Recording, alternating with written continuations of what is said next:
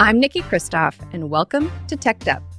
Today's guest is Chris Greco, who's the general counsel at a crypto startup that's created a stablecoin protocol. Lost already? Don't be. Chris breaks down everything you need to know about the concepts of stablecoins, a digital dollar, and decentralized finance, aka DeFi. I know we're doing a lot of crypto episodes this season, but one of my goals is to create content to help smart people get savvier on tech. And right now, tech is all about crypto. Today in the studio, we have a friend of mine, a man about Washington, Chris Greco. I think you are emblematic of a Washington professional because you have, you're an attorney, you have a background in white collar crime, cybercrime, you worked on Capitol Hill, you worked as a prosecutor and a political appointee at DOJ, and now you're doing something which is like classic DC at the moment. You've got a new gig in crypto. Welcome. Great to be here. So the goal is by the end of this, people listening will know what a stablecoin protocol is. So a stablecoin is a cryptocurrency that is uh, stable in value and pegged usually to a fiat currency. So um, it's on the blockchain. It usually has a one to one value between, for example, the dollar or the euro or some other you know fiat currency. Casual followers of cryptocurrency will know that there's huge fluctuations and there's volatility in cryptocurrency. Uh, so it's a store of value and it's theoretically a better medium of exchange than using uh, a volatile crypto asset like bitcoin or ethereum or something that fluctuates by 10 or 20% on any given day. So i'm going to back up and explain this again. And you tell me if i'm getting it right. So stablecoin is a cryptocurrency and the idea is the advantage of a stable coin is unlike, say, Bitcoin, which is fluctuating wildly and has mostly been going up and to the right over the last few years, but has changed in value. If you want to actually buy something with cryptocurrency, buying it with a cryptocurrency that's wildly fluctuating in value is riskier than buying it with a stable coin, which is pegged to, you said fiat currency, but that could be like the US dollar or the euro. So it's connected to a more stable traditional currency issued by a government.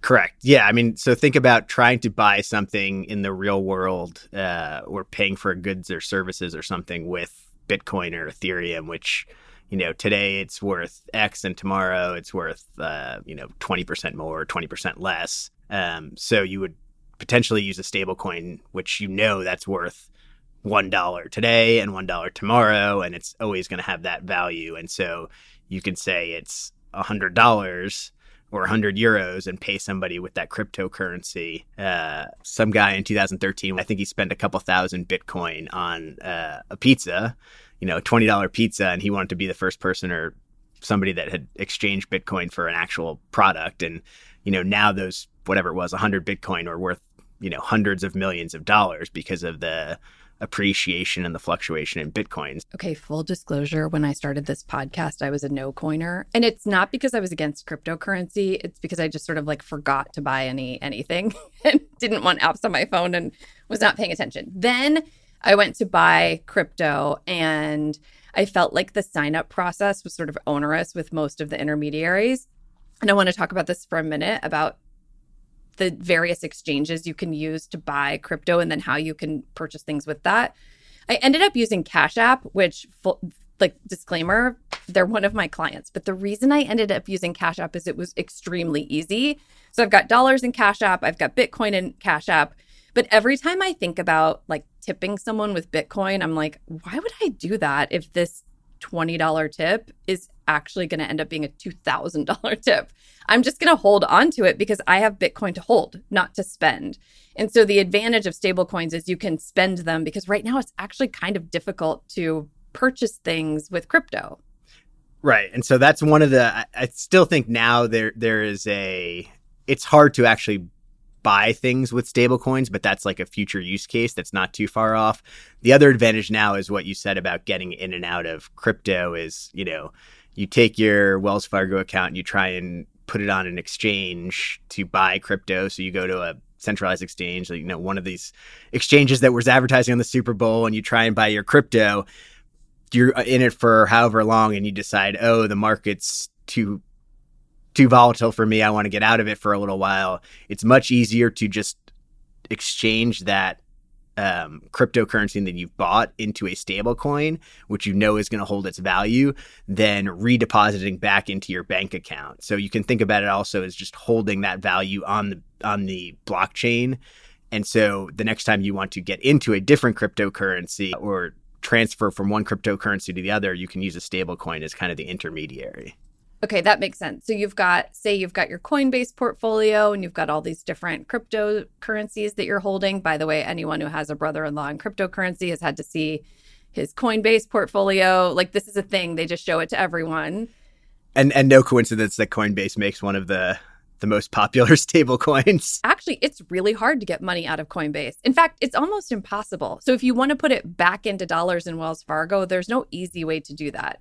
And so what you're saying is stablecoins still, even right now, I can't really buy that many things. But soon, when we are potentially using it to buy goods and services, this is an easier way to do it in a way that keeps the risk a little bit smaller than the highly volatile cryptos.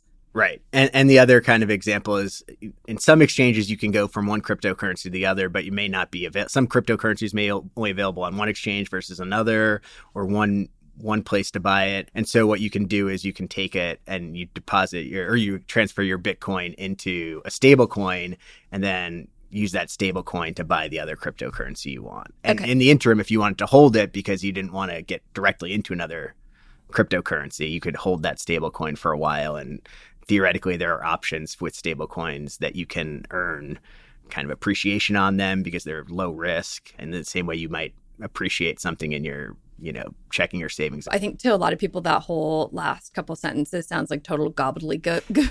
it's like, okay, I'm buying my crypto, it's volatile. I'm then transferring some of it to a stable coin, which is less volatile. I could potentially hold it so it accumulates some value. And I guess the question is like, why not just use dollars? Well, so the advantage of of stablecoins is first that they are on the blockchain. So there's a public ledger and everyone can see what's going on. I think the other advantage that people talk about is that they are not beholden to any central government. One of the co-founders of the company I work at explained it is that everyone in crypto has kind of a little bit of an anti-authoritarian streak and so you know, if you can do something on the blockchain and not have to rely on the government and not have to rely on somebody else, then then you should. I think that's kind of the ethos of of most cryptocurrency believers. And so I think that's one of the advantages of not having to have it in dollars too. Yeah. So I'm about to use some rough language, but I'm going to quote the Tiger King's campaign manager, who you may, I don't know if anyone remembers this. He was my favorite character in Tiger King. And he said, I'm basically a libertarian, fuck the feds. and I do think that's part of the ethos of crypto. But then I think we need to talk for a second about a digital dollar. Like, what's a digital dollar? Why don't we have it? Why isn't that a better alternative? So most cryptocurrencies are decentralized to some extent, whereas you know a Federal Reserve issued digital dollar would be controlled by the Federal Reserve and be subject to the same kind of inflationary decision pressures that the US dollar would. Now the advantages would be that you know the US is currently the world's global currency and so theoretically if the US got this right and was the kind of originator or the the best example of a digital dollar, then there could be widespread adoption, and the, the U.S. could continue leading the the world in kind of global asset reserves. And there's definitely foreign countries that are looking at this and, and trying to do this, including you know China and other potentially nefarious uh, actors such as Russia and and others as a way to kind of undercut the U.S.'s dominance in in global currencies.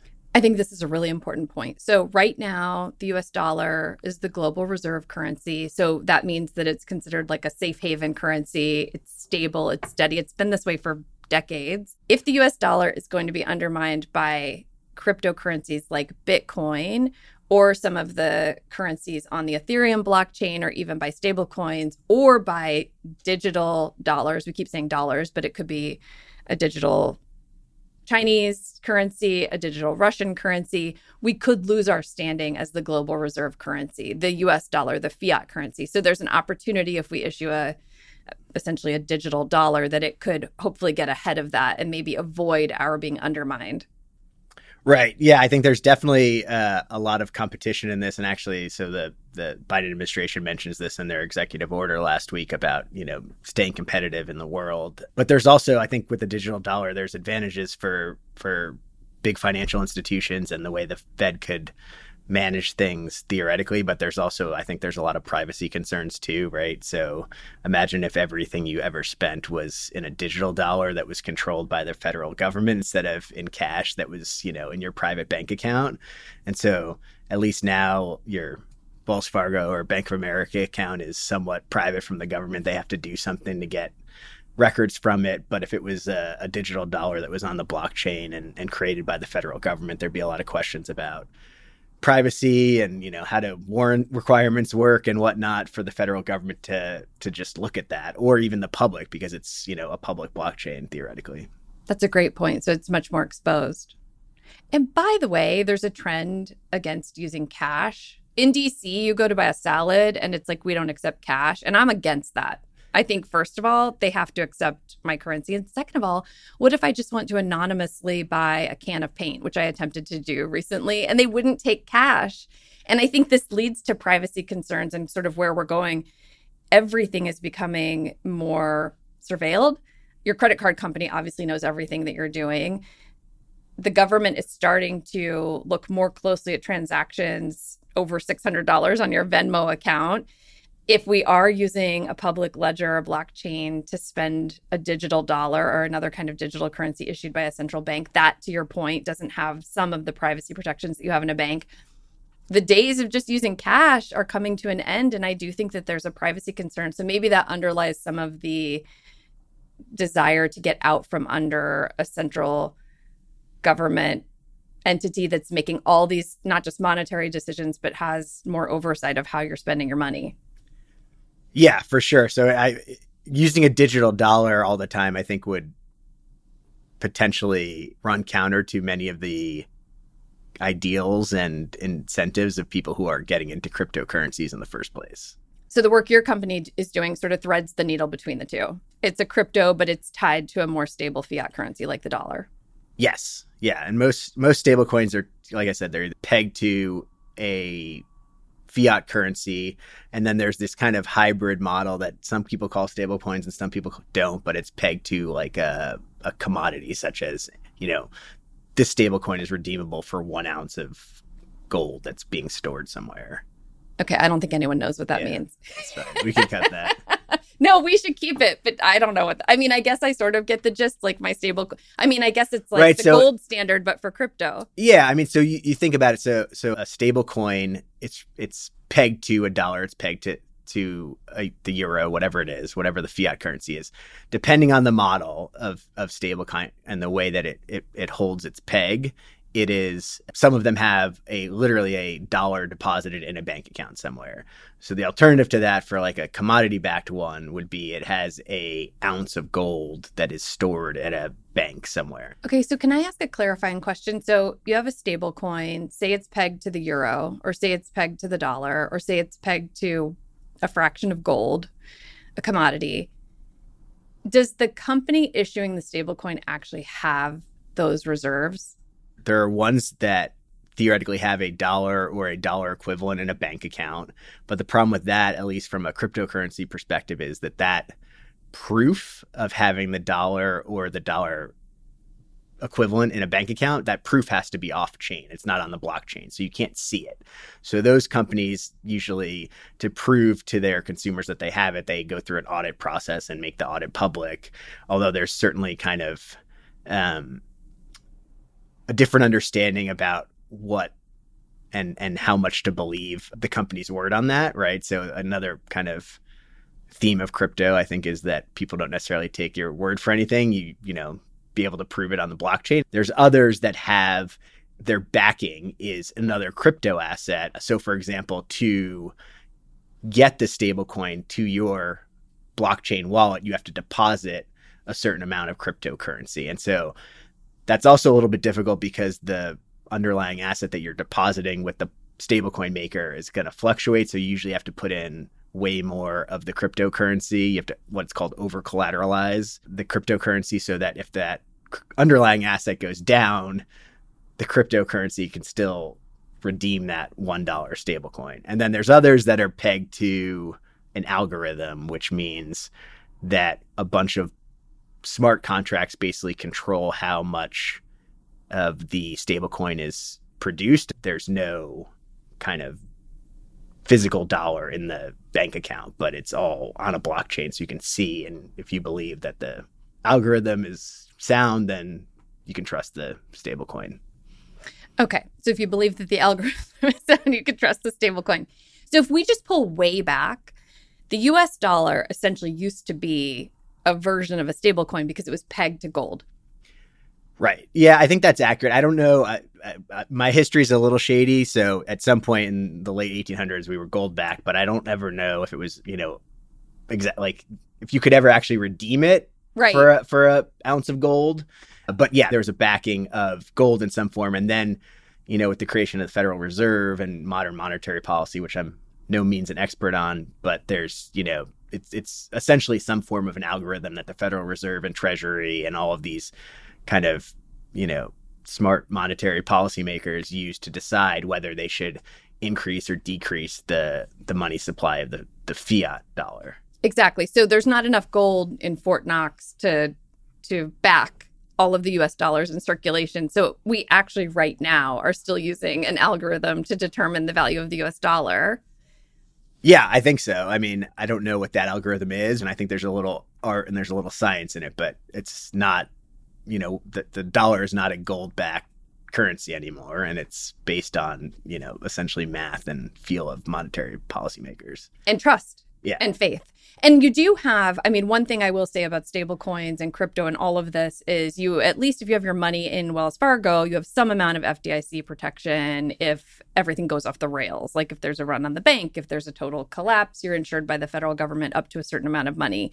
And so if you keep your cash in different banks, you can be somewhat protected, which is absolutely not the case with crypto. And I just think it's worth noting that because these are early days. I mean, fundamentally, I think people buy this because it's interesting. I think there is a sense of, I want to do something that's sort of outside of the central government. I think we do need to be careful about what other central banks are doing and how they're thinking about surveillance and monitoring people using their currency. But we are in a moment where there is competition among currencies and it's getting it's going i think it's going to get fierce. Like i look at my cash app and i can see a dollar and i can see my bitcoin and i can see what's happening to both of them. And that is literally the only time in my life that i've been able to just pick a currency to use like in the moment. And that's going to become i think much more common as we go forward. Okay last question because another thing no one understands is defi De- decentralized finance.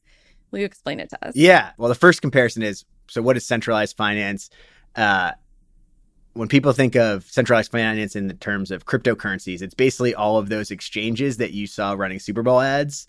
So any all of those were centralized exchanges, and those are run by a company with a CEO and kind of standard kind of corporate disclosures and everything in the same way that a you know a bank or a hedge fund or whatever. Um, so, for example, Coinbase did an, an, IPO and they're they're public decentralized finance is are, are companies that are run by you've, you've discussed this with with commissioner Peirce and with your guest last week like decentralized finance for the most part are are organizations and protocols that are run by DAOs. And so that is a collective of people that are coming together who are making decisions as a group on you know what the parameters of the protocol are what the rules should be what they want to use the protocol to do. It's much more dispersed power and i think one of the interesting things is is you you kind of hinted on this with your talk last week but so like bitcoin and and Ethereum are so decentralized now that they're they're viewed by the government as being commodities. There's this view, at least from the SEC, that a lot of these crypto uh, protocols are probably not commodities yet, and so there's this stage where they're they're not sufficiently decentralized, and so they they the SEC views them as securities or potentially securities, and and that leads to this oddity where it's like, well, if cryptocurrencies that are been around for a little while are already commodities. How does one get to be a commodity without going through being a security first? It's a little bit in Washington right now, a little bit of a cat and mouse game. So you have the SEC saying, I mean, they literally have warnings on their website about don't, if you're thinking of investing in an initial coin offering, don't. There's like a warning to people. Could be a scam. But for the currencies that have been around a long time, they're already considered they already fall under a different regulatory framework. So then you now have companies saying, okay, well, the SEC hasn't totally sorted things out. We'll change the structure or we'll be inventive with the structure so we can sort of avoid this weird gray area of regulation. Is that's what I think you're saying. Right. Yeah, exactly. As somebody who's who's starting a cryptocurrency, how do you get from how do you get to that point without being a security? And the answer to that is a DAO, which is controlled by you know tens of thousands if not more people and that is the means which through which you both start the cryptocurrency protocol but also the means of controlling it going forward it's it's pure it's democracy in almost its purest form like everyone gets a vote on what they should do what the DAO should do and what the cryptocurrency should be or what the cryptocurrency protocol should should be used for so it's a democratized type of currency. So I just I try to avoid in general too much partisan commentary on this podcast, but I am going to just say there is so much excitability in Washington right now among the chairman of the SEC, Gary Gensler, Senator Elizabeth Warren. Like everyone, it's like a hammer looking for a nail. They're completely freaked out that people are going to get caught up in DeFi scams, risky cryptocurrencies, security that they're going to lose money on. And one of it, to me, it honestly feels like if you're really worried about Americans making devastating financial decisions, instead we should be looking at revolving credit, like credit card applications going to seniors who are on a fixed income or I worked for a bankruptcy trustee when I was in high school as a summer job, classic summer job for me in Indiana. And everyone who came in was either uninsured or underinsured for health insurance and had had a catastrophic injury or diagnosis. Like these are devastating financial decisions. And I just really believe that the number of people who've been hurt by investing in a speculative cryptocurrency is like in the tens. it's like very few people. Yet, if you look at how much time and energy in this town is being spent focused on this space, it seems disproportionate to the actual financial risk that people face just getting through the day. So, anyway, I usually don't have an opinion, but that is my opinion that there's a little too much excitability on the topic. I think that's right. And, uh, you know, Senator Warren, I think, is a classic example of this. So, as anytime something happens in, in this space, she's sure to fire off a, a letter or demand something. So, the most recent one was talking about sanctions, and she's issued multiple letters to SEC calling on them to do something about stable coins and you know whatever the the the topic du jour in crypto is she's sure to bang the drum on it. And I think from from her point of view and from from others in her camp all of these things are scams which we know is not true. And they're only being used by terrorists and scam artists and also know that's not true. But the reality is that this in some way undercuts central government control, and that's key to her and her kind of political ideology. Not to get too political, but yeah, and I actually think if we're honest about it, some of the things that Senator Warren says herself can be destabilizing to our financial system. I mean, okay, I'll end on that. That's my hot take. I want to thank you for coming on this podcast. So we met at a wedding last fall and we were asking everybody at the table, what did you do? What have you, been doing during the pandemic? And at the time, you were working at the Department of Justice and you were specifically going around making sure that the federal prisons were following COVID protocol. Like you were going to the Supermax prison, making sure they were doing that. And I said, I, I started a podcast today. and you have been so supportive. You've listened to all my podcast episodes, you give me feedback, and I'm delighted that you've moved into crypto because even though people are like, ugh, Niki, talk about something other than crypto, having you come on and explain stablecoins, DeFi, having some hot takes on the Washington dynamics around it. I'm really grateful to you for being supportive of this show, which is really hard to produce and kind of intimidating, and for taking the time to come on today. It's been great. Thank you for having me.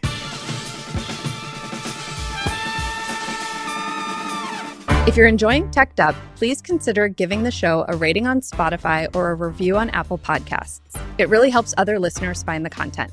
We'll be back next Thursday with a new episode.